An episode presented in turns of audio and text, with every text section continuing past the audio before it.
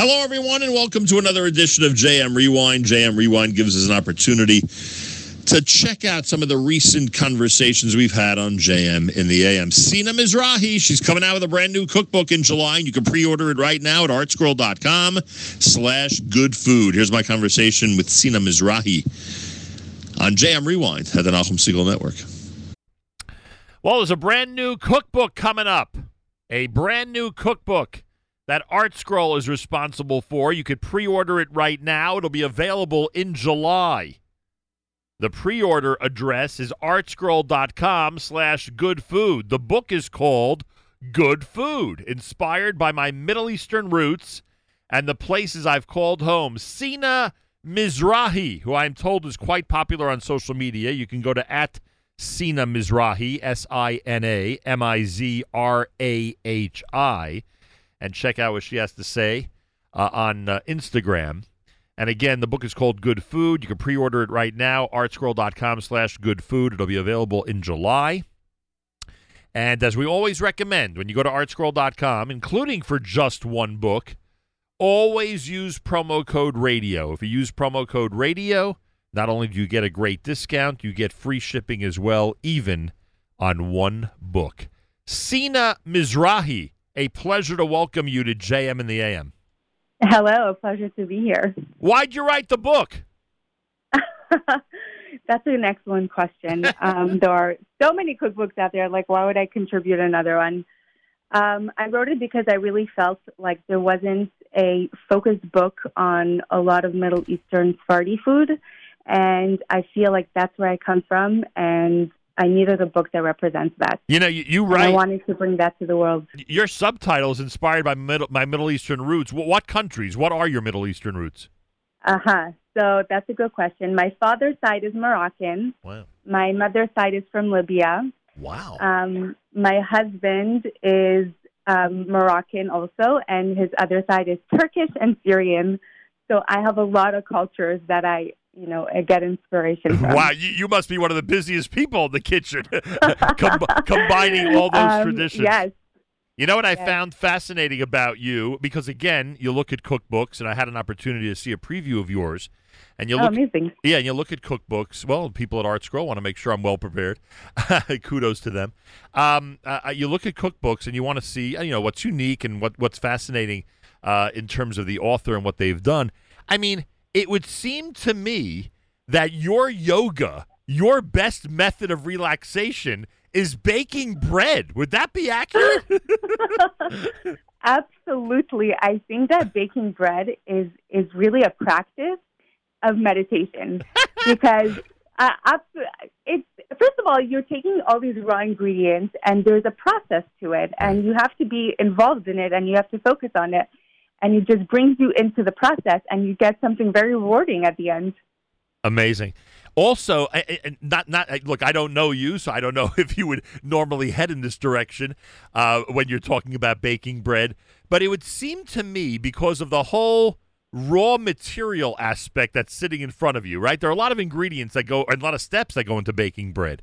Right. It, it would seem it would give you some type of of, of spiritual awakening, if you will, uh, that that that God has provided for us all these little individual things, and you are taking all of them and creating something special and great smelling and great tasting. Is there any any of that spirituality to that process?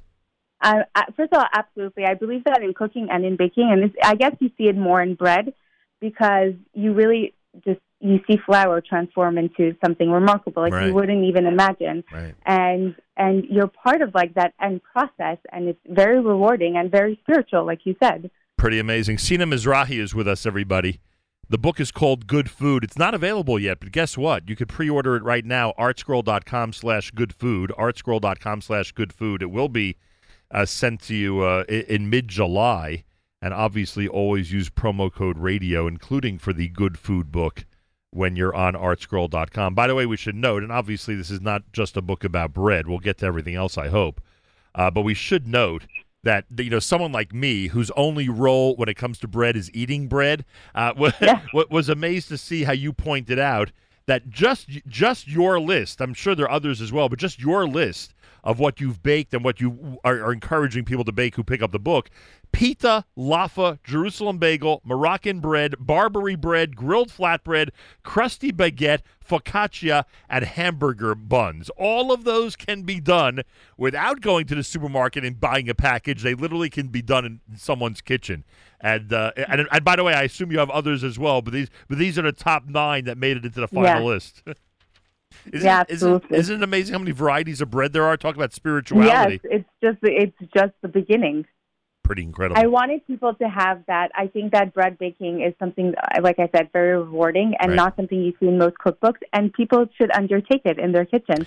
They'll be amazed at that it's so simple, um, and you get really, really, really something delicious at the end. Uh, obviously, being a cookbook, you address you know cooking chicken and meat and fish, and obviously uh, there are things we can highlight in those sections. But I want to concentrate on what I I thought was unique uh, for your cookbook. Um, I, would assume that most people, especially us Ashkenazim, when we um, when we hear about someone from your background um, uh, cooking, uh, we would assume that there's a lot of salatim, a lot of dips, a lot of things that belong, you know, at the early part of the meal that you encourage people to make. And by the way, that might be your, your largest section of the book, frankly. But it is the largest section. It's my favorite section, But- and it's the section I most believe in. but you Um, you call that section flavor bombs and salatim. Yeah. What on earth is a flavor bomb? A flavor bomb is like a condiment or a salad or something that just adds like an explosion of flavor to whatever you're making. So you could be making like a grilled chicken with salt and pepper, and then you add a little bit of harissa. It just transforms your meal in, in an incredible way. So I really wanted people to understand, like you make a few condiments, you put them in your fridge, and they're just there for you for every dinner, whether it's super simple or you know what, sometimes dinners don't come out delicious, and you need some like something to back up. So like bring in that flavor, and and you have it there. It stays for it stays great in the fridge for a long time. In case of Um, emer- in case of flavor. in case of emergency, bring out the Yeah. huh? I like that. Okay, without without insulting my Ashkenazic friends, what is different about your hummus? In other words, with your background, your hummus would include what, or would you know have what type of texture, flavor? Like, what would you say would be unique about yours? Okay, so if if someone's used to store bought hummus, like already it's a step up. That's number one. Number two, my hummus recipe is a little bit more involved, um, but that's because you get the creamiest, creamiest, softest. Like I can't even tell you how. Like it's it's just it's like butter. Oh God! and it comes no, and it's it's very much Israeli style. There's different styles of hummus throughout the whole like Middle East. Um, this I would say is more Israeli style because there's a, a, a lot of tahina in it, which makes it very like smooth. Um, and it's just it's it, it's like a puff of air. All right, So you're, you're I forcing think me. that it's worth the process. You're forcing you're forcing me now to check if I have a preview of page seventy two because if I do, I gotta I, gotta see. I'll what this- send it to you. I got to see what this hummus is all about. My gosh, I'll tell you. And it has it has a lot of things in it. It's got the garlic, the onion, the baking soda, the sea salt, tahina. I mean, it's got some za'atar. It's got a lot of stuff in there. The hummus. Yeah, of course. I mean, toppings are like half the recipe. Like you need the toppings to bring out like all of that amazing flavor. And there's also two other um, like more traditional toppings. There's a meat topping uh, version, and then there's like um, a fava bean version, which is like kind of like an Egyptian dish. You know, most of your colleagues would be satisfied with one eggplant recipe. You have a baba ganoush, you have a Mazal's eggplant salad, and you have a cilantro eggplant salad, and a fried eggplant salad, and a roasted paprika eggplant rounds. I mean, you know, I I understand your appreciation for eggplant, but five recipes in the in the dip section, my gosh. No, there's six actually. You forgot the zaluk. there you go. so six uh, Um, six eggplant yeah. recipes. Yeah, you know how many things eggplant eggplant is just an underrated vegetable. There's so many things you could do with it, and salatim is one of the its best iterations. So I had to put it in, and I actually want I had to stop myself. There are so many more I could put in, but Wh- which of the six is the best? Seriously, if someone asks you which of the six should I try first and try making first, what would you say? So look, baba ganoush is like a classic. Everyone loves it. Right. Um, I would say the second best is the zaluk, which is like it brings in like kind of like a tangy, spicy um, version, which I am obsessed with. Um, but there's the cilantro one, which is actually my father-in-law's like concoction, and it's it's incredible. Everyone loves it. It became very popular.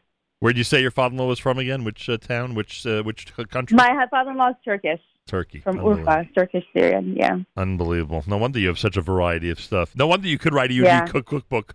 because you, By the way, am I right that I read in your cookbook that you never cooked before you were married? Absolutely. I actually, I had to call a friend of mine to ask her how to make pasta after I got married. You're like me. You're like me. What are the instructions for pasta? I like that. What you what you do? What you do with a sunny side up egg? You had to consult somebody on that as well. actually, I actually I figured that one that one up pretty um, easily. My husband cooked more than me when I got married. It was crazy. Wow. Um, but it just shows you that it's a skill that everyone can acquire. It just takes time and practice and Yeah. passion. And if you, love and, and, it. and if in all seriousness, if you follow step by step with people like you who you know who've prepared all the recipes on paper, Yeah. and, and everyone will have the book next month, you really can. Everyone uh, can certainly prepare all of these. That's one lesson I've learned uh, while watching a great cook for the last 31 years in my own kitchen.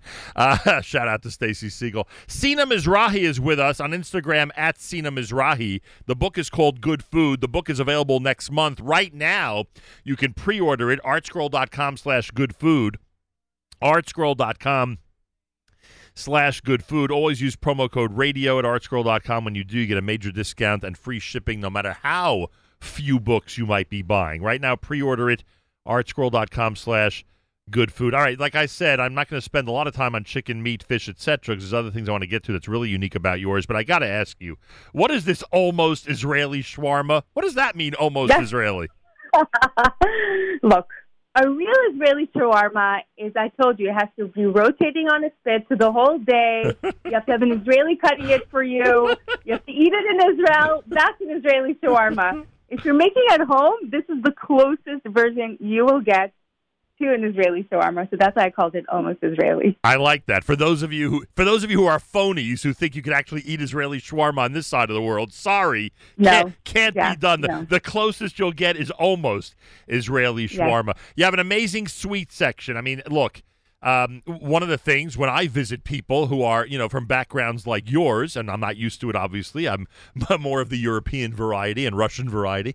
Uh, but once we're out of the Ashkenazi community and visiting friends in the Sephardic community, we're treated to desserts we frankly never had before. You, you got to give me a. You have a whole list here. You got to give me a couple that are really unique to your background. What would you say would be classic when it comes uh, uh, to to your communities and their desserts? Wow. So I have like a Moroccan dessert section. Um, I did like the you know the dry cookies I usually serve at the end of the meal with uh, mint tea. Mm. Um, there's the refat cookies which like have anise seeds in them and they're incredibly delicious. They're one of my favorite things in the book, I think. Um, and there's there's almond cookies and there's then there's like the more you know kunafe which is like a more dairy dessert which is I mean, it's like a breakfast food, but it's really a dessert, and it's it's incredible. Like that's something that's very unique. You make it home. You put the orange blossom syrup over it, and it, it really takes you to a different space, a different place. You you just enjoy all these Middle Eastern flavors um, right at home, and it's delicious. Uh, the skillet brownie is that literally from your tradition? Like uh, those regular brownies? No, I did add. No, I had, I had, I wanted to have like more or less like a variation. Right. So there's things that I make that are not, you know, Middle Eastern um, specifically, and you know, things we enjoy as a family, like those. There's blondies, there's brownies, there's the best chocolate chip cookies ever. Um, yeah, you know, you have to have some of that during the week. Yeah, I'm just laughing because you know how many authors have said on this show best chocolate chip cookies ever. I, I have a feeling you might be accurate though. Uh-huh. you know, you only know once you try it. Yeah, that's true. And of course, you have baklava and a whole. Oh, a limonana. Baklava, yeah. I mean, you know, you know, people could really ruin a limonana. You got to, you got to know how to make that, right? You got to, you got to make that right. you have to make it right. I mean, it took me a long time to realize to like figure out how to make it without having that like rotating slush machine, Right. um, and to make one that's very delicious at home. And I, I nailed it. I have to tell you, my kids look forward to it. Um, it's just so refreshing, and it's, we feel like we're back in Israel. We lived in Israel for a few years, and that's what makes us that brings us back right there. And finally, Sina Mizrahi, you actually, and I guess these days, people are, I know from my own kids, they're so into spices, blends, and herbs, even us Ashkenazim.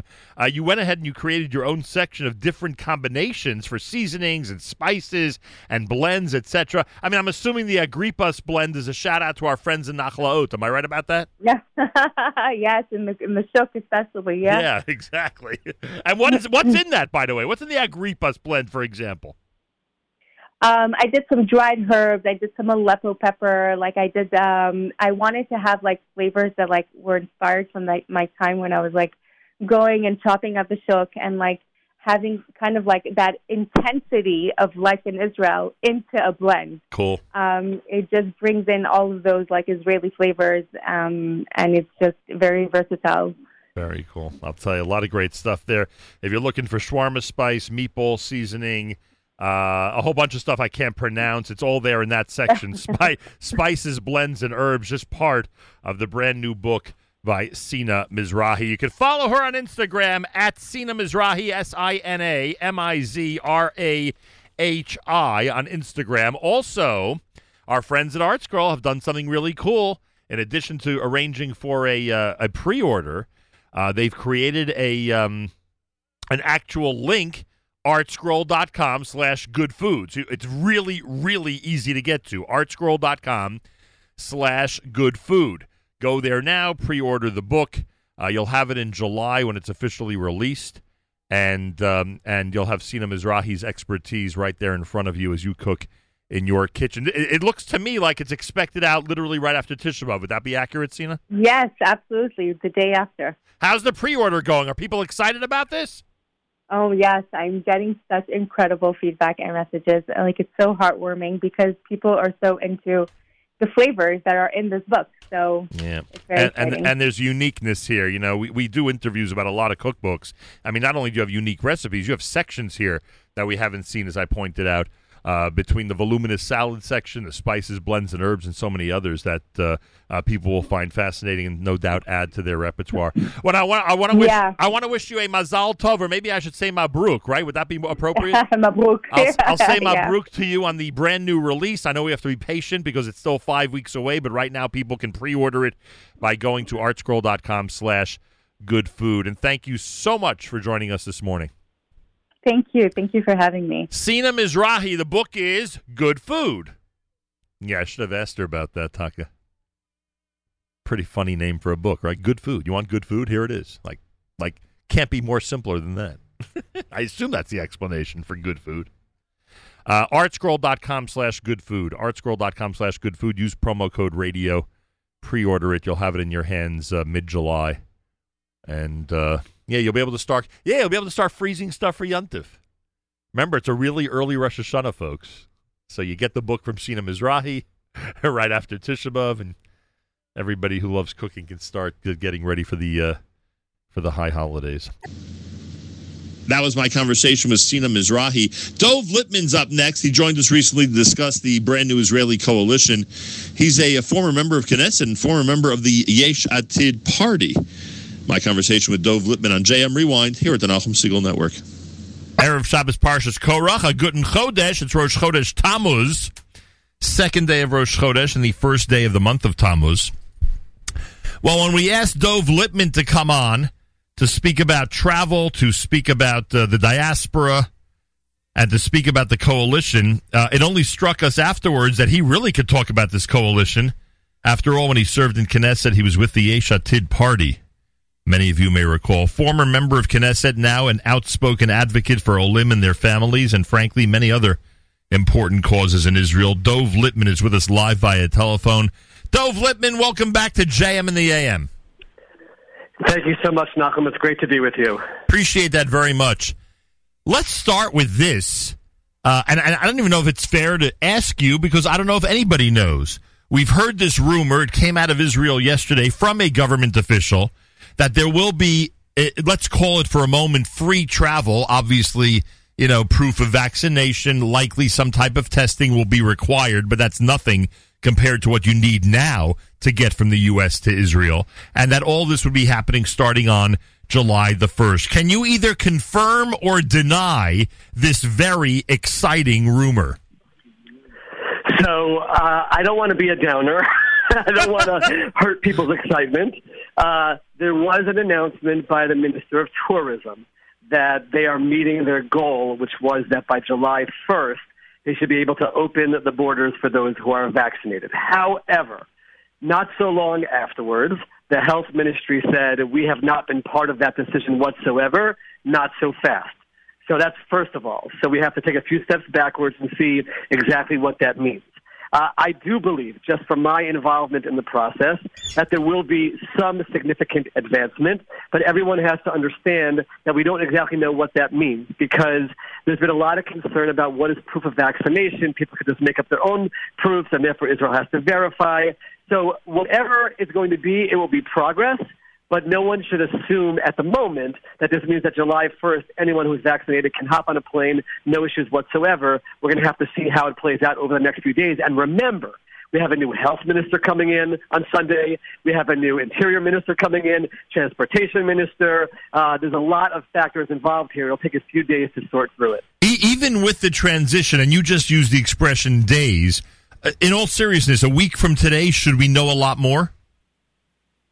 I do know that it's going to be at the top of the agenda for a lot of the new ministers. I know that myself. Uh, I've already made contact with ministers and their staffs, and they all said we have to get into office, give us a few days. But it is at the top of their agenda. They do realize that there is a very significant crisis that's going on. When I describe to them what I'm experiencing on a daily basis, the people who are helping me, where it's literally day, night, late into the night, early morning, people suffering stress, sadness, the chaos, uh, waiting to hear back from consulates, interior ministries, people waking up at 5 o'clock in the morning to go wait online. It's chaos. And no one wants anyone to be experiencing this kind of chaos, certainly not new ministers who are coming in. They will have to study the situation, but we do plan on presenting it to them, and we do feel that, that will also be an impetus towards improved rules and processes. I, I really shouldn't spend much time on this next question, but I'm just so curious. You can give us a 30 second answer. Uh, I want to be fair to the listeners regarding the news of the day, but you're an American kid. I'm curious about your batting average. In the last 15 months, I can only imagine how many people contacted you about getting to Israel. Many of them for really, really important reasons. I'm not at all minimizing that. What, what's your batting average? Do you think do you think you were able to help and get into Israel a significant number of those who were trying? The good news is that a 300 hitter is considered to be a good hitter, right? so, uh, so if I look at it that way, if I look at it that way, I you know it could be an all-star team possibility. You know, hitting 300, scoring some runs here and there. Um, it's it, it's a very hard it's a very hard process. Um, there's no doubt that on a daily basis there are people who we do get in. We do get in touch with consulates. We do get in touch with the Interior Ministry. People who are waiting down to the hour. I have to leave to the airport now. Can I get my approval? And on a daily basis, there are numbers that we do get succeed in getting in and getting them their their approval. But uh, the hard part of this is there's a large number that we are not able to succeed in helping, and the consulates are a few weeks behind. They're completely overwhelmed, uh, understaffed. I mean, they're working their hearts out. The Interior Ministry is they're, they're collapsing uh, the, the branches because of the number of emails and requests that they've been getting, and and that's why I say yes, there have been successes, and I'll also say we've also succeeded on a broader level in terms of getting policies changed. And right. I'm not going to sit here and take credit myself for that. Uh, there have been many people involved, myself, Michal Cotler-Wunsh from the Knesset, people at Nefesh B'Nefesh. There's definitely been a lot of people lobbying and working for change, and we've definitely succeeded uh, along the way. But now we're waiting for this big breakthrough because the bottom line is, uh, thank God Israel is doing so well uh, with the vaccinations. And if they are proving to be so successful, there, there's really no reason why we can't put in clear mechanisms, clear testing, and get people in here who are vaccinated. But I do have to point out, nothing. this is important there are a lot of questions today about this. Even if they say that people who are vaccinated can come in, that does not mean that their children who are unvaccinated can come in. Right. And it means that even if their children below the age of six are allowed to come in, they may still have, may still have to do two, two weeks of quarantine. So right. everyone really has to take a step backwards and pause and really analyze exactly what the new rules and policies will be. All right, honestly, I'm, I'm hoping that a week from today we know a lot more. Dov Lipman is with us from Israel, former member of Knesset. Um, the uh, you know it's funny we, we we are watching carefully, and I'm sure on your side of the world you're watching it even more carefully. This coalition develop. Uh, many of us predicting not really a bold prediction, frankly, because the, the likelihood is I still think that this whole thing will fall apart. But who knows? It's very possible the way it's going, it will not fall apart because they're ready to go to a vote. It looks like sometime on Sunday or Monday. Now, you, because of your political experience in Israel, really can speak about this coalition. You were a member of the Yesh Atid party at one point, and they obviously are one of the linchpins to this entire agreement. Do you think, number one, that this coalition is going to be formed next week? And number two, do you think it has some lasting potential? So the coalition, as far as I can tell, and everyone I've spoken to, will be formed uh, sometime late Sunday. Uh, it'll be presented to the Knesset. Their first vote is going to be replacing the Speaker of the Knesset with Miki Levy from Yesh Atid, who is actually an incredible person and a great friend, and I'm really excited and happy for him, and I think he'll do a great job. But in terms of your question, you cannot underestimate, and most people do not understand this, the relationship between Yair Lapid and Naftali Bennett.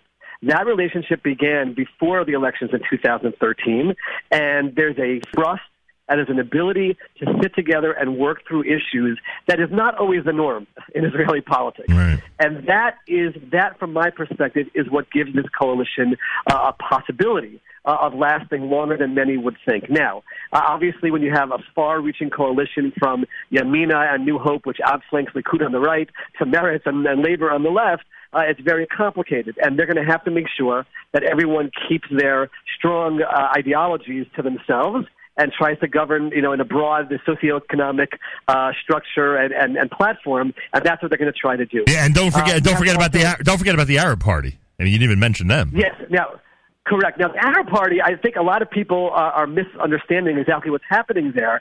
The Arab uh, the parties lost a third of their seats in these past elections because the Israeli Arab, Arab population is sick and tired of their uh, elected officials only talking about the Palestinian issue, being anti-Israel, nationalistic on that front, and they want help. They need help in education, in welfare, in health, in crime fighting, and all these kinds of other issues.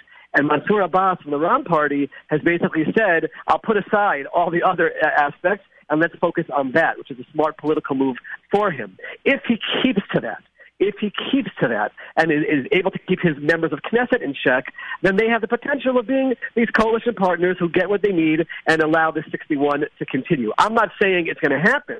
And if, God forbid, we have a security situation, they're going to be in a real difficult spot because then what do they do? Right. And that also could lead to the entire thing collapsing. Dov Lipman is with us from Israel. You know, and, and, and I'm sure you're. I mean, look, I don't have to. I don't have to.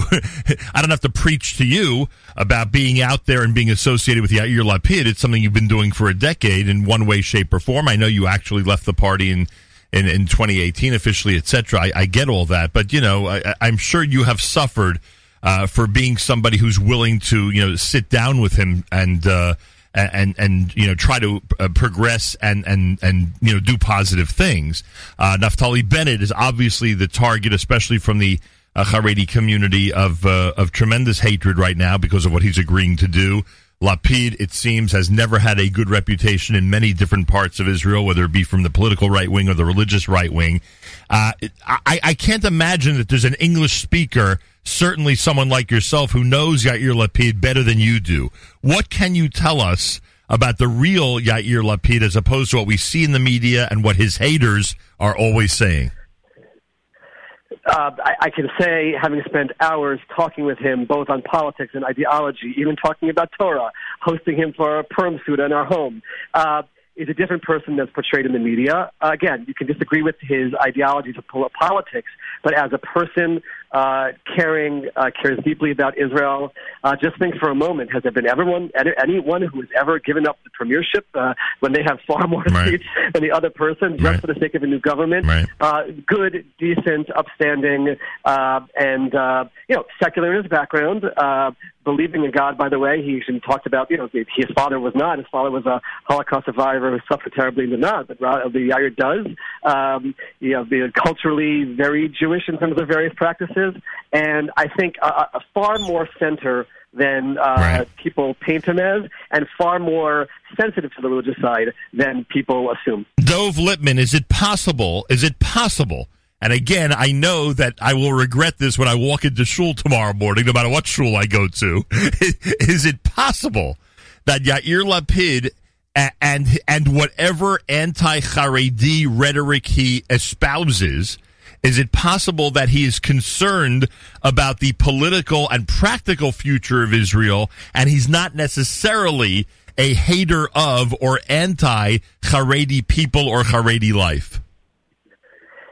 You know what? Forget that, that I'm standing on the phone. If Moshe Gafni, okay, was on the phone with you right now, the head of Degel Torah, and was being honest the way he talks in closed doors, he would say uh, it's not a place of hatred, it's not anti-religion, it's trying to find a way to make things work in Israel, right. which includes an agenda that has Haredim who are not sincerely studying Torah day and night as their only pursuit, finding a way to balance Torah study with serving the country and working. That's what he would say. Do you think I can walk into shul tomorrow morning?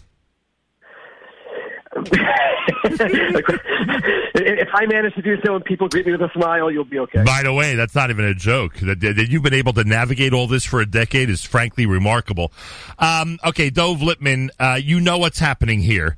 Again, on this side of the world, we see it a bit closer. You're 6,000 miles away, but it is scary. We're in a challenging time where government officials who normally support Israel and the Jewish people are not speaking out against the uh, anti Semitism that's happening now in this country and random acts of anti Semitism, aside from government officials who are saying anti Semitic and anti Israel uh, things. Uh, they're being very quiet. That's on the government level. Uh, in terms of Jewish leadership, frankly, many of us are disappointed that there isn't more of a strong reaction to what's going on in this country than uh, than is going on. And I'll and I'll tell you, and I think you'll get this. I, am not today. I'm not worried about Auschwitz. I'm, I'm, not. I'm not thinking that you know right now the U.S. is becoming a concentration camp.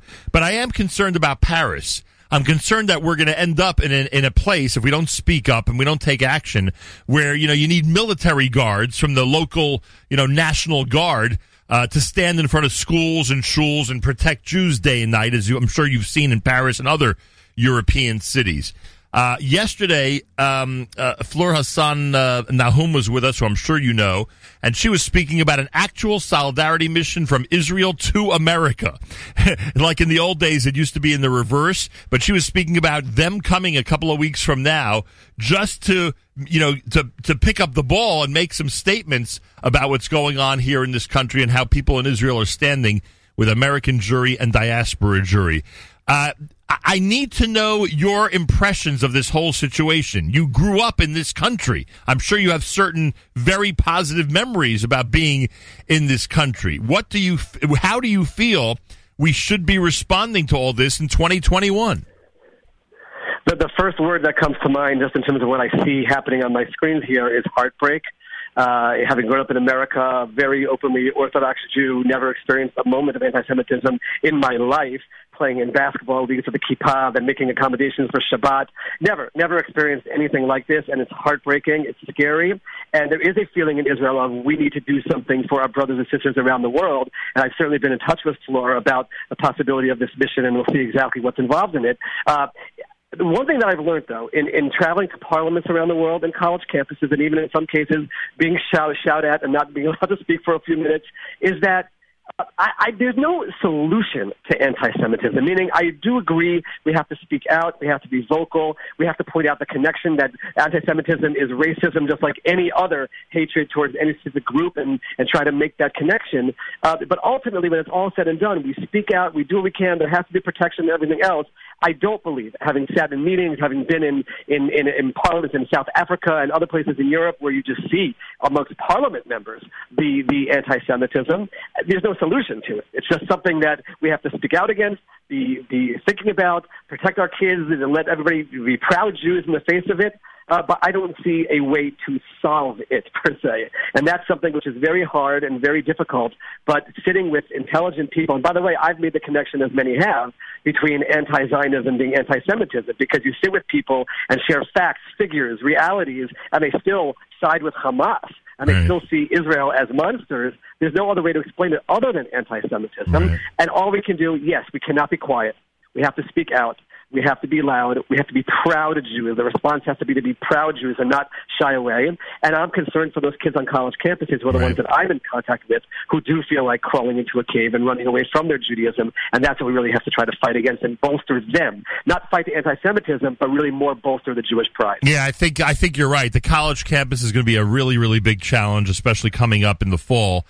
And uh, in addition to that, I think people who work in workplaces and in, and even in government establishments uh, that uh, you know insist on releasing you know anti-Israel statements or you know insist that their employees sign on to anti-Israel um, um, proclamations, whatever the case may be. I mean, the pressure that's put on those people is immense, and we need to support them. It, it must be frightening to you. It has to be sad and frightening to you, though. On my first point, that government officials who, and you know what Congress is like here, you know the support that Israel and the Jewish community of the United States gets from Congress.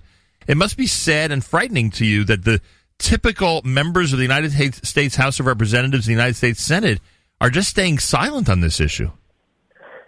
I would have definitely expected uh, louder voices, that's for sure. And I think that behind the scenes, there's certainly lobbying going on for that. Um, you know, you certainly want to see people speak out. Again, I have seen elements that have spoken out, but you certainly want to see it, you know, unanimous and across the board and very, very loud and very, very clear. Uh, I will tell you, I remember when I was in South Africa, and this is what concerns me the most. Uh, when I met with members of parliament who seemed to side with the Jews and Israel, but they told me I can't say anything because my constituents are largely Muslim. Right. And I always wonder myself, does that mean that there's some kind of a changing tide on the ground in a lot of these congressional districts where congressmen who might want to support Israel, the Jewish people, are, are cautious with their words and how they say it and what volume because they're looking towards their reelection every two years, which means that there's a change happening on the ground in the United States uh, at a, a deeper level than we even can imagine. Yeah. Look, there's a there's a well-known United States senator who took on President Obama when he said certain things about Israel. Who's always been out there when um, uh, when the Iran deal situation came up, took the right side on that, took the right side in the 2014 war in Gaza, and on this issue, and in this period of time between the most recent uh, war and, and the anti-Semitism issue, has been completely silent. And I have a feeling that you're 100 percent right that someone like that senator is simply worried about reelection and protecting uh, protecting his own powerful future. Let's put it that way. Very, Absolutely. very sad. What can I tell you, uh, Dov Lipman? uh, First of all, you you alluded to me uh, off the air that you might have a major announcement in the next couple of weeks. If you do, certainly feel free to join us again here at JM in the AM, and I certainly thank you for your time. And I hope we'll be able to reunite very soon in Israel because, frankly, after yesterday's announcement, I started the process of making a July reservation to get to the Holy Land. And like I said to you earlier, I hope a week from now I'm not disappointed. I do hope so, and I'll definitely check back in with you with updates about that, and also uh, with the uh, new organization, which is going to play a role in this whole story as well. Much appreciated, and Shabbat Shalom to you. Thank you. Shabbat shalom. Dov Lipman, former member of Knesset, worked with Yair Lapid. Look up his biography, folks. You'll see it. I don't think there's any Orthodox Jew who worked with Yair Lapid as closely as uh, Dov Lipman did. And um, there he is on an Erev Shabbat here Friday morning at JM and the AM. That was my conversation with Dov Lipman. Flora Hassan Nahoum, city council member in Jerusalem, member of the Likud party. She joined us recently to discuss tourism and a whole host of issues going on in Israel. My conversation with Flora Hassan Nahoum here at JM Rewind at the Nahum Segal Network. Thursday morning, Rosh Chodesh morning at JM and the AM.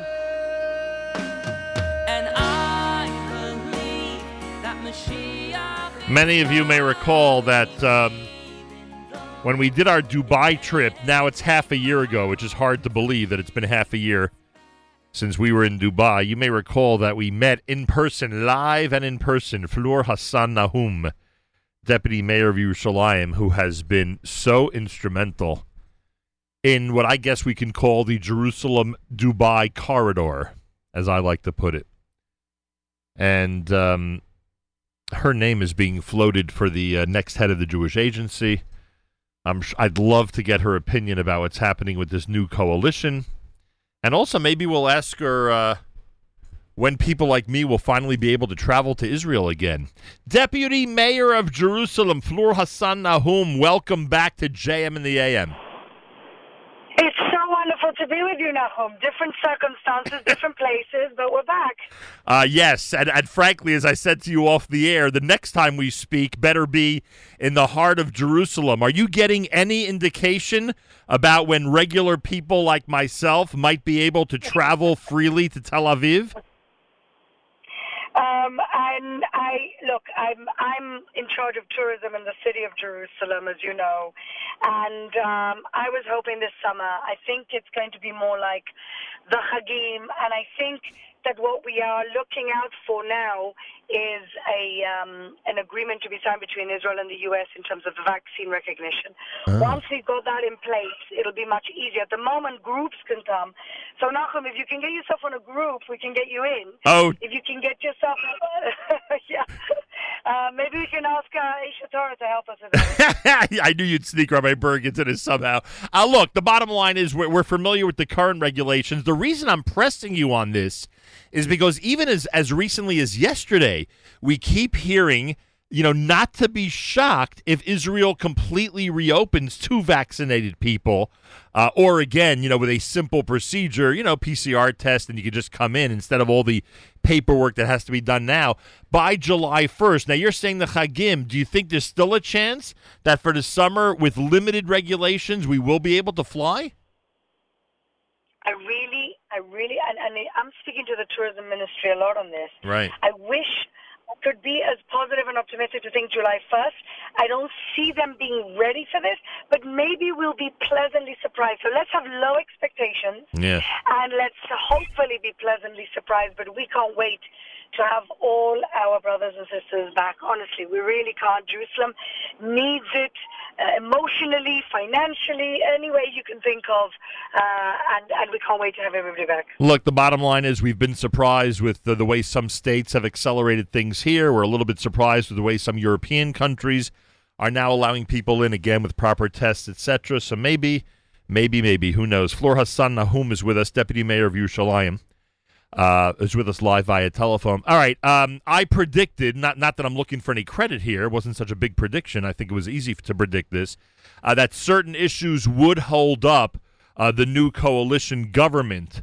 Uh, right now, it does seem like the uh, jurisdiction over the West Bank and how settlements, quote unquote, are going to be handled is the latest issue. I know there was an effort to get this done by tonight or by candlelighting in order to go to a vote in the Knesset on Sunday. Do you have any inside word about the likelihood of this coalition actually forming? Well, listen, I'm uh, I'm in the Likud party, um, and I think everybody's pretty much accepted um, that this coalition is forming. I don't see that there's any major issues that is gonna that is gonna throw this down. Uh, in the Likud, at least, uh, my colleagues, my friends, everybody's kind of accepted that we're going we're going into opposition. Um, there's a kind of a general feeling that um, we don't know how long this coalition will last because the people in it ideologically have really got nothing much in common, except for the fact that they want to get rid of uh, Bibi Netanyahu. Right. So we don't know how much they hold up, but they've, they've got also mechanisms of mutual vetoes.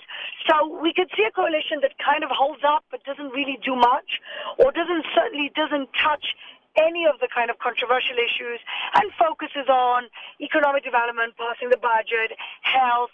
You know, maybe they'll focus on the non-contentious issues and we'll forget about all the other kind of politically uh, sensitive issues.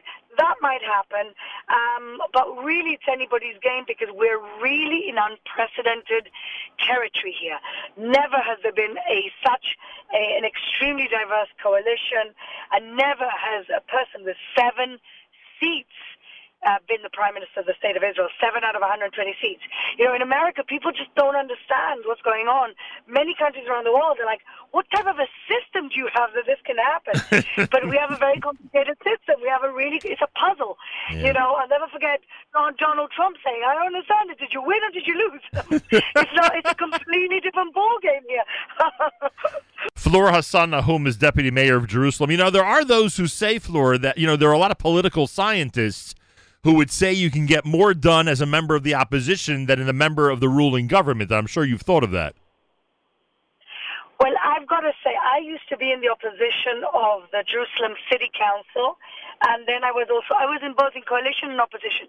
It's very, very different. On the one hand, you don't have that much influence. On the other hand, if there's if there's topics you want to fight, um, you have the freedom to fight when you're in the opposition. You have no freedom to fight when you don't agree with something when you're in the coalition. So it's kind of it's it's a very different experience. Um, it's it's really working in a very different way. It doesn't mean you can't get anything done.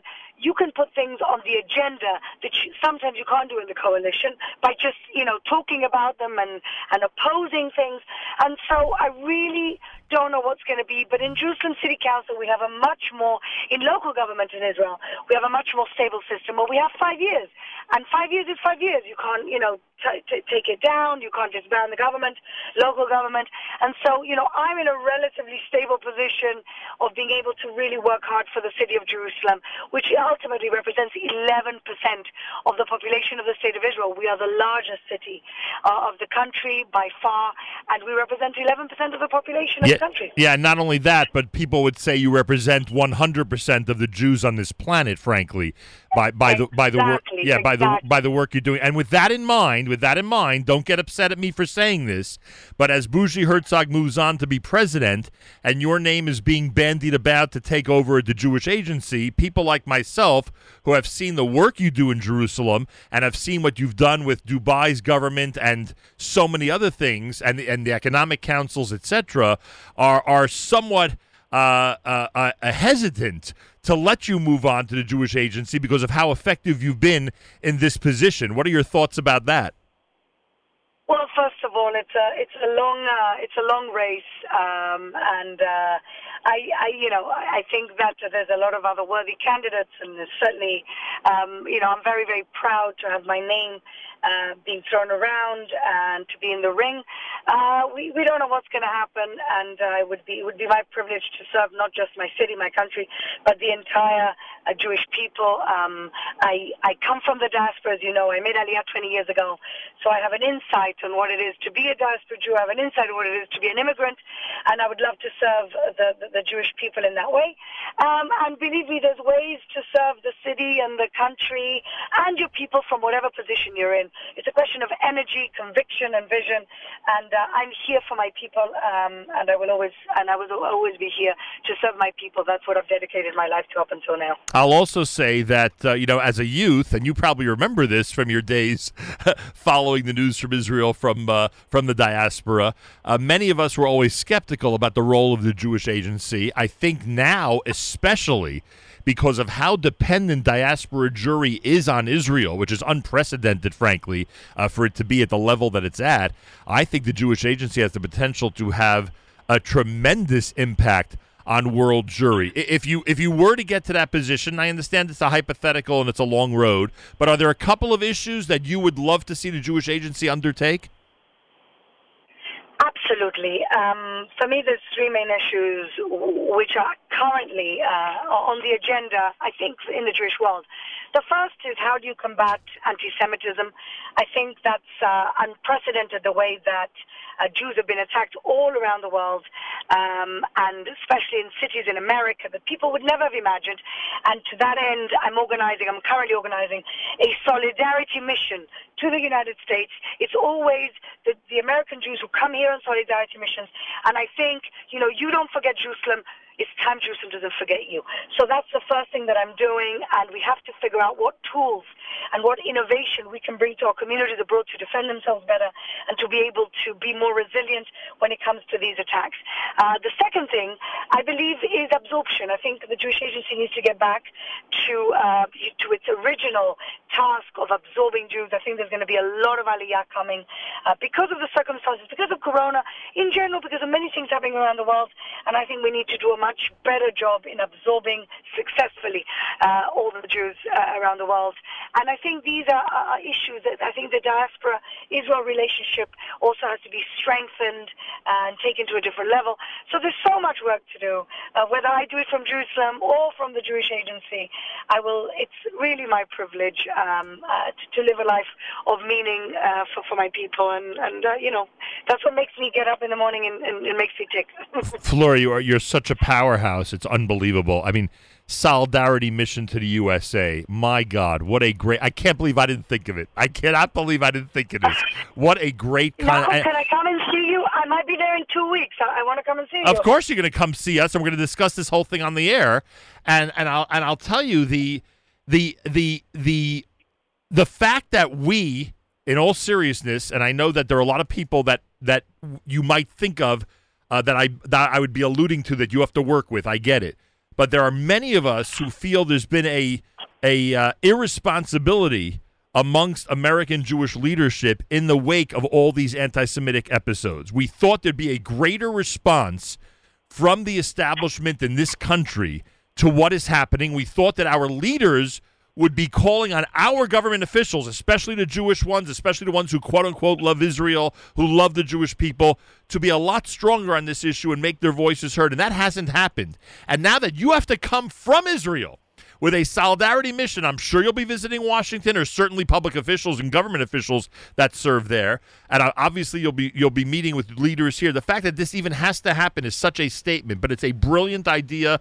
We welcome it, and I cannot wait to uh, to greet you here on this side of the uh, on this side of the ocean because it's just it's such a wonderful concept, and we thank you for it. And yes, we are in a in a in a very very challenging situation right now, and I can only imagine. Listen, I absolutely. No, I was gonna- I was gonna- I was can't gonna- judge I- Jewish leaders, Nahum. I can't judge Jewish leadership because I don't live there and I don't know what it is that they're going through. But all I know is that we know that our brethren abroad does not forget us. And we, it's our responsibility as the state of Israel to strengthen our diaspora communities. We are all one. And that's the bottom line. Yeah, like I said, you represent 100% of the Jews of the world in the position that you have, whether you get to the Jewish agency or not. Even in your role in Jerusalem, you're doing it. And by the way, I would imagine Thank you. I would imagine you work very closely with our friends at Nefesh B'Nefesh. I would I would assume you're one of their biggest fans. yes, we're, we're, we're mutual. We have a mutual fan base. Yeah, I can imagine. Um, yes, they're good, my my good friends, and I help them in everything that I can, and they're a great part of this story of absorption. And of course, we'll continue to work with them very closely here in Jerusalem. All right, so please God, by the end of June, you'll you'll be here visiting us, right? Please, God, I will let you know ahead of time. Amazing. Uh, God bless you, and and send our best. to Thank you, Nahum. please send our best to the holy city. I think you hear it in my voice how I represent thousands and thousands of Jews in the diaspora who who can't tolerate this physical separation anymore. So our best to the holy I city know. of Jerusalem. Thank you so much, and Shabbat Shalom to all of you. Shabbat Shalom is right. Fleur Hassan Nahoum is deputy mayor of Jerusalem, and she's amazing. She's amazing. Can't believe it. How did I not think of this?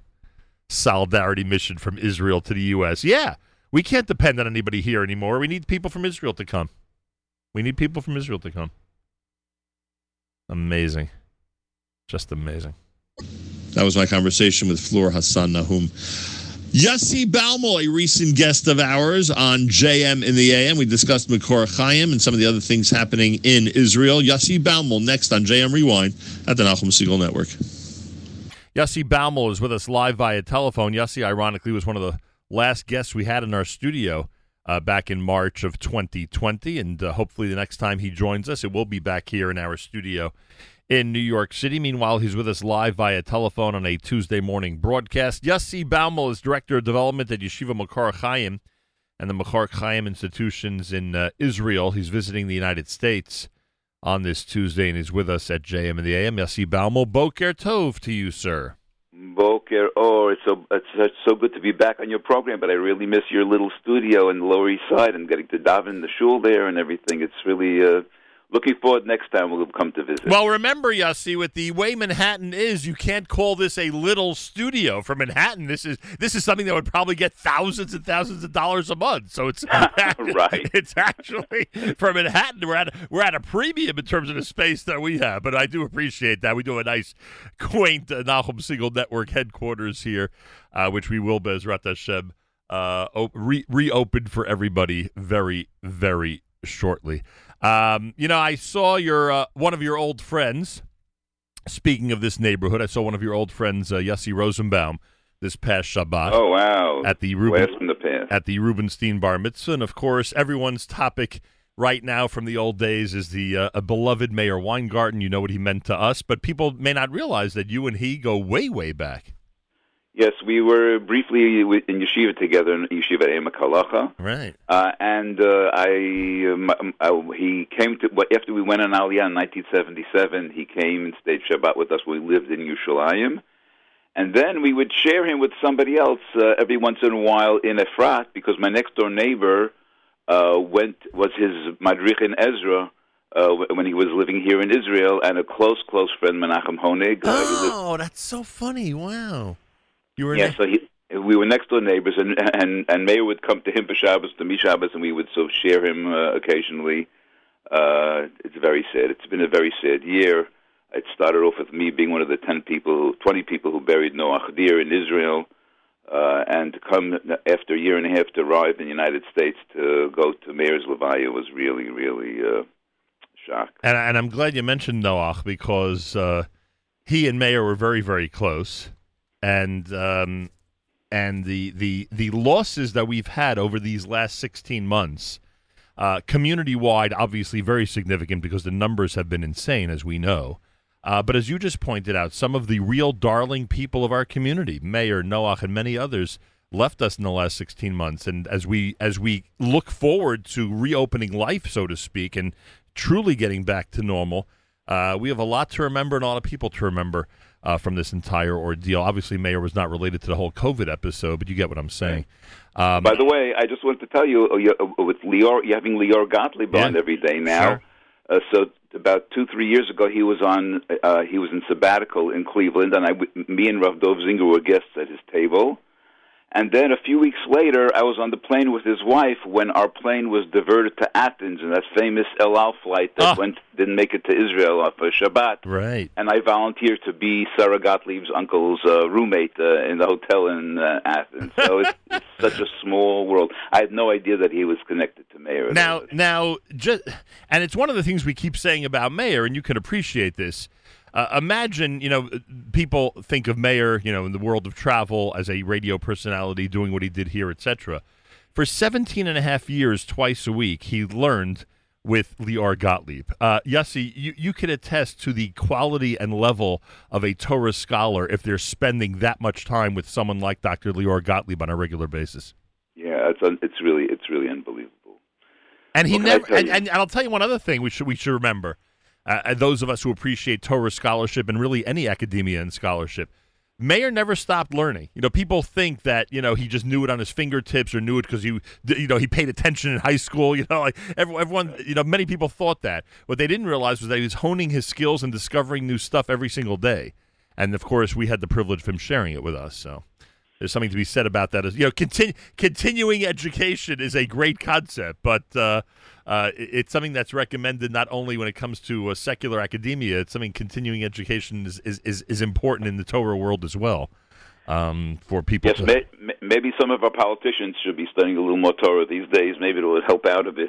you know, you, you you've always had an interesting perspective when it comes to Israeli politics. I've always felt that yours was a, a little bit different than than uh, than than neighbors of yours from the same background. A little bit different. You, I, I think you know some of the things we've discussed over the years that you know we, where you've you've uh, expressed a somewhat uh, different point of view. I wonder what you're thinking of this new government that looks like it's about to be uh, official. Yeah, well, uh, look, I didn't vote for any of the parties forming this government. Uh, I'm not happy about this. I'm not happy about Israel losing the skills of a statesman like Benjamin Netanyahu. The thing that gets me angriest, really, uh, is the fact that this is literally a putsch. In other words, that the state attorney general's office, with trumped up charges, which seem to be getting more ridiculous by the day as as the court case proceeds in the courts, even today was some ridiculous things. They they they oust they're ousting a prime a sitting prime minister in Israel, and you know that may sound familiar to some people in the United States. Uh, I don't know. I don't. I learned a long time ago, uh, not a long time ago, but last year, I learned that I don't know what's what's fake news and what's not fake news. I don't know what to believe anymore in this world. But uh, one thing I do know is that it's it's very sad that to force out a prime minister like Netanyahu uh, with these means.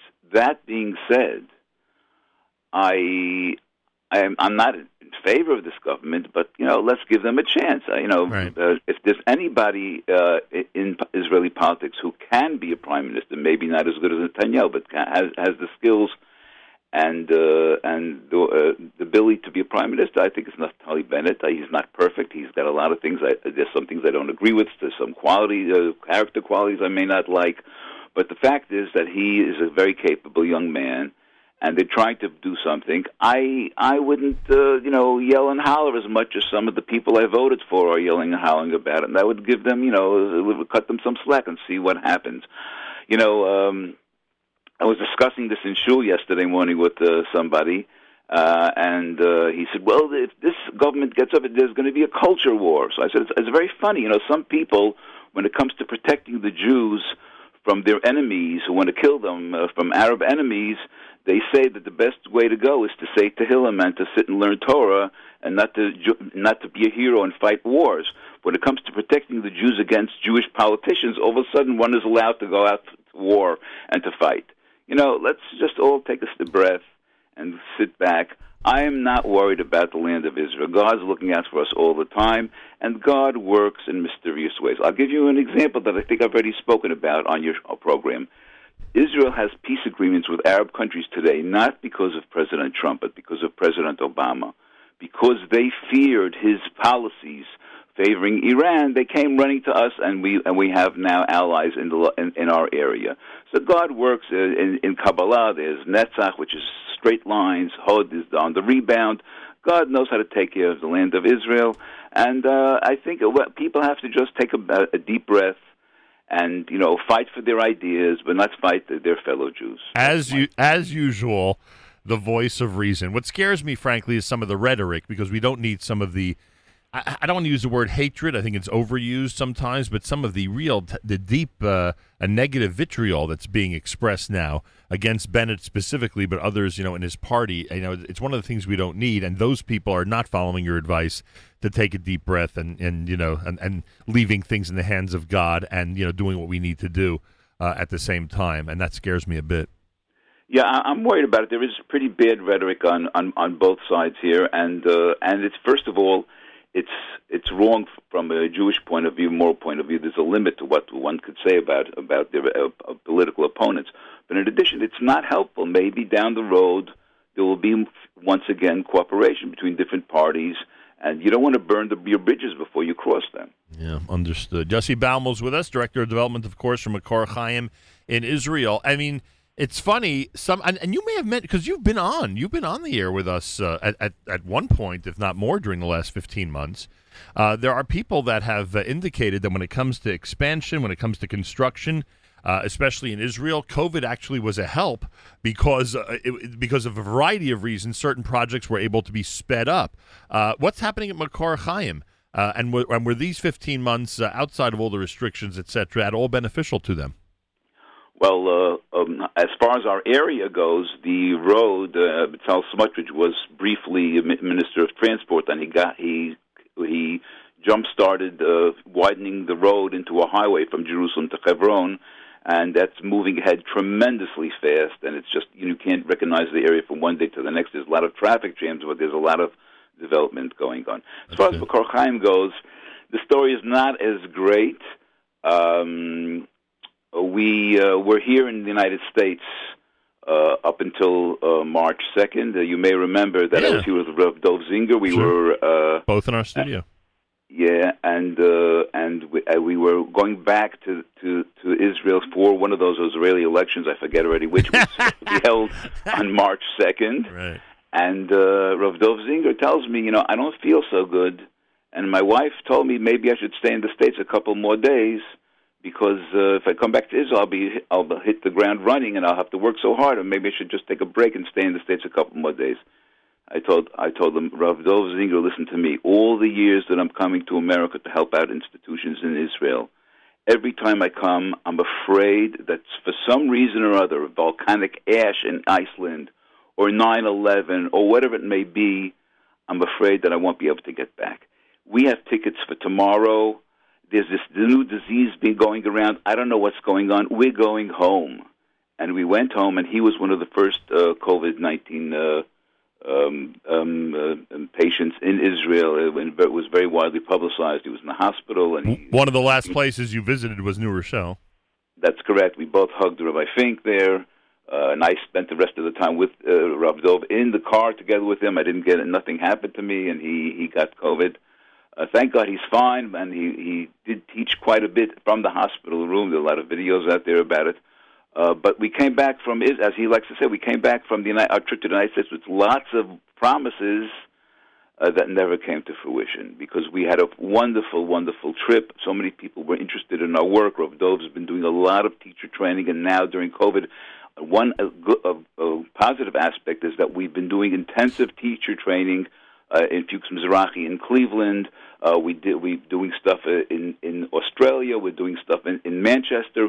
We've been we've been really reaching out a lot, quite a bit during these last 15 months, and hopefully next year we'll be having a full a full uh, program like we have in Israel, which is called Lifnai Lifnim. It's the it's an alternate uh, uh, BA or MA in education, uh, where people are taught emotional intelligence and all kinds of um, of Hasidic uh, ideas that help in education. There's no one to blame for all this. I mean, the whole world was on pause for 15 months, so you know. Yeah, gotta- yeah, yeah. Now, as far as the construction goes, it, we, basically we were uh, we we finished we finished one dormitory building. We- our high school building is almost complete already, uh, and then sort of we were afraid to start sign new contracts because we all the money that we thought we would be getting from our previous trip to the states, we just wasn't coming in. Everybody said, "I'm coming next week for my grandson's bris, or I'm coming for my wedding, and I'll I'll come visit and I'll come help." And all those people never made it to this day. They didn't Yeah. make it back to Israel. Uh, and so we, we really were in a bind. We didn't know what to do.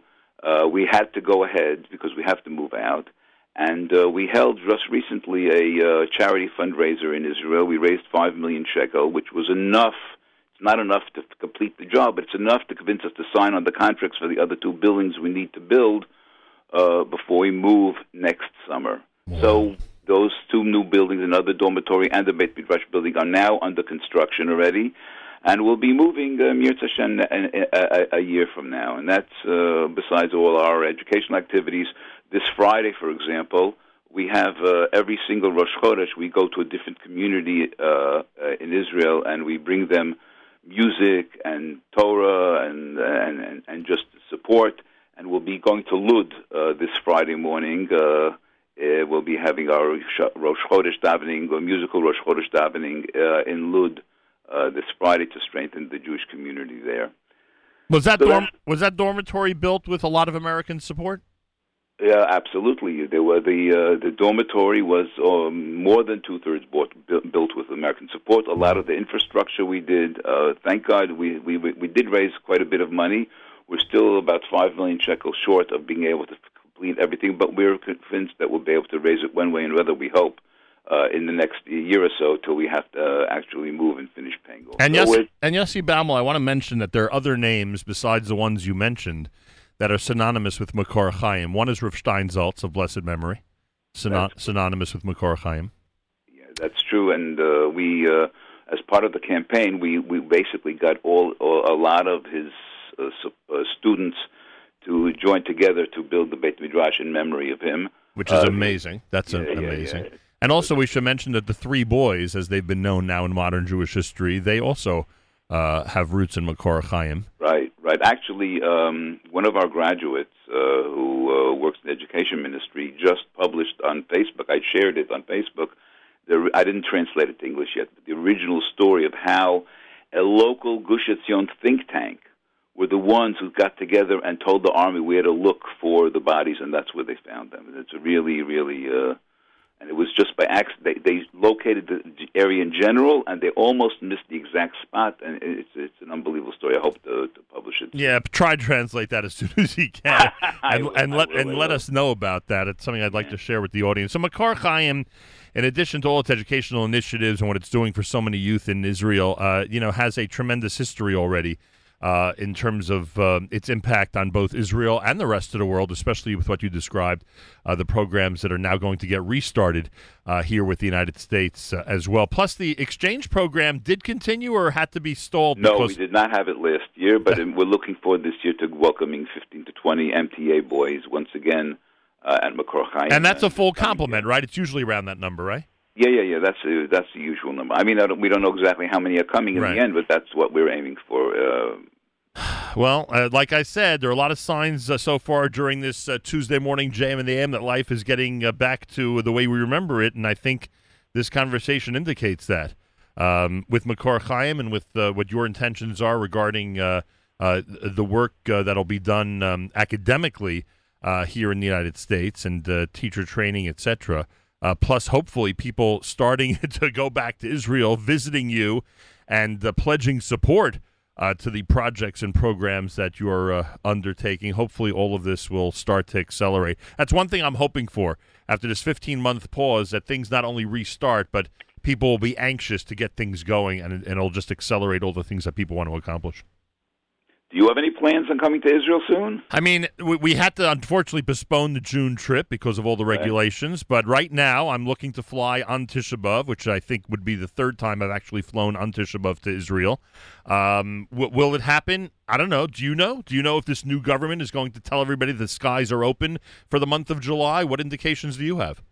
Uh, it seems to me that things will be opening up in a couple of weeks. Well, if that's the case, then I hope if, if it's open July 1st, then I think I will try to take a quick trip the first week in July. If it's a little later than that, then our intention is to fly and broadcast from Israel during the week of Tisha B'av, meaning you know during the uh, a week before Nachamu. So Bezrat Hashem. I mean, you know what they say, Yossi? If if you're not actually moving to Israel or or or regularly going to Israel, at least have a plan. Because if you have a plan, there's a good chance it'll actually happen. if there's no plan, you ain't you ain't ever gonna go. I always like to say. In the old days, I like to say that uh, I used to plan one trip to Israel a month. This way, I knew I'd go at least once a year. you know, so that's the plan right now. We haven't been there since January of 2020. It is um, there are so many consequences. You know, you're living in Israel, so I, I, I, I know this better than you do. There's so many consequences for our diaspora community that we have been shut out like this physically. So many people wonder about the value of trips, the value of of both adults and kids going to Israel, either on a semi-regular basis or even for one trip of a lifetime. Such life-changing experiences, even for people like me, who thank God have had the pleasure and privilege of doing so on a regular basis. It is such a terrible feeling, this horrible disconnect, and that's why I'm hoping that what you just said is true. That when the month of July rolls around, Israel says, "Okay, everybody, it's time to start connecting again, uh, both uh, both emotionally and physically." Let's see what happens. we're really looking forward to that, and, and I'd be happy to show people around. Uh, we're building our campus on a very, very historic place, Derech Avot, the Right. original road from Hebron to Yerushalayim. And my number is 917-929-8525. I can be reached both in Israel and the United States on that number, 917-929-8525. Uh, and I'd love to be able to hook up again with uh, my friends from the United States who are coming to visit in Israel. Really looking forward And, and I truly believe, even though often you know they're being asked to support, or I should say, especially because they're being asked to support, I truly believe everybody wants to hook up again with you and wants to you know support great causes and uh, and and discover all the things you said about how much progress is being made in Israel. So yeah. let's hope. Miracle. Let's hope. Let's hope. Okay. Let's hope for an effect. Looking forward to seeing you in Israel, um, and Nachum. Let's hope for an effective government of the state of Israel that cares about the future of the Jewish people, and let, That's the main thing. and let us That's hope for continued success for all the wonderful projects, including yours. But Yossi Baumel, Director of Development at Makor Chaim. If you've never been there, folks, I'm telling you right now, reserve half a day on your next trip to Israel. It will be uh, an unforgettable experience. Yossi Bezrat Hashem will reunite in Israel. Okay, nice talking to you. Have a great day. You as well, Yossi Baumel, everybody. I knew he'd be level-headed about this uh, this coalition government. I knew it. I knew he would yell and scream about it the way I wanted him to. I'm just kidding, of course. I think I'm beyond. Five years ago, I'd be yelling and screaming. Now I think uh, I have a totally new perspective. It's a, it's a, it's a, it's unbelievable what getting uh, a little older does to you. Pretty unbelievable. Anyway, my thanks to Yossi Baumel here at JM in the AM. That was my conversation with Yossi Baumel. Thanks so much for tuning in. Another edition of JM Rewind, same time next week, and plenty more music and programming coming up next, right here on NSN, the Nahum Segal Network.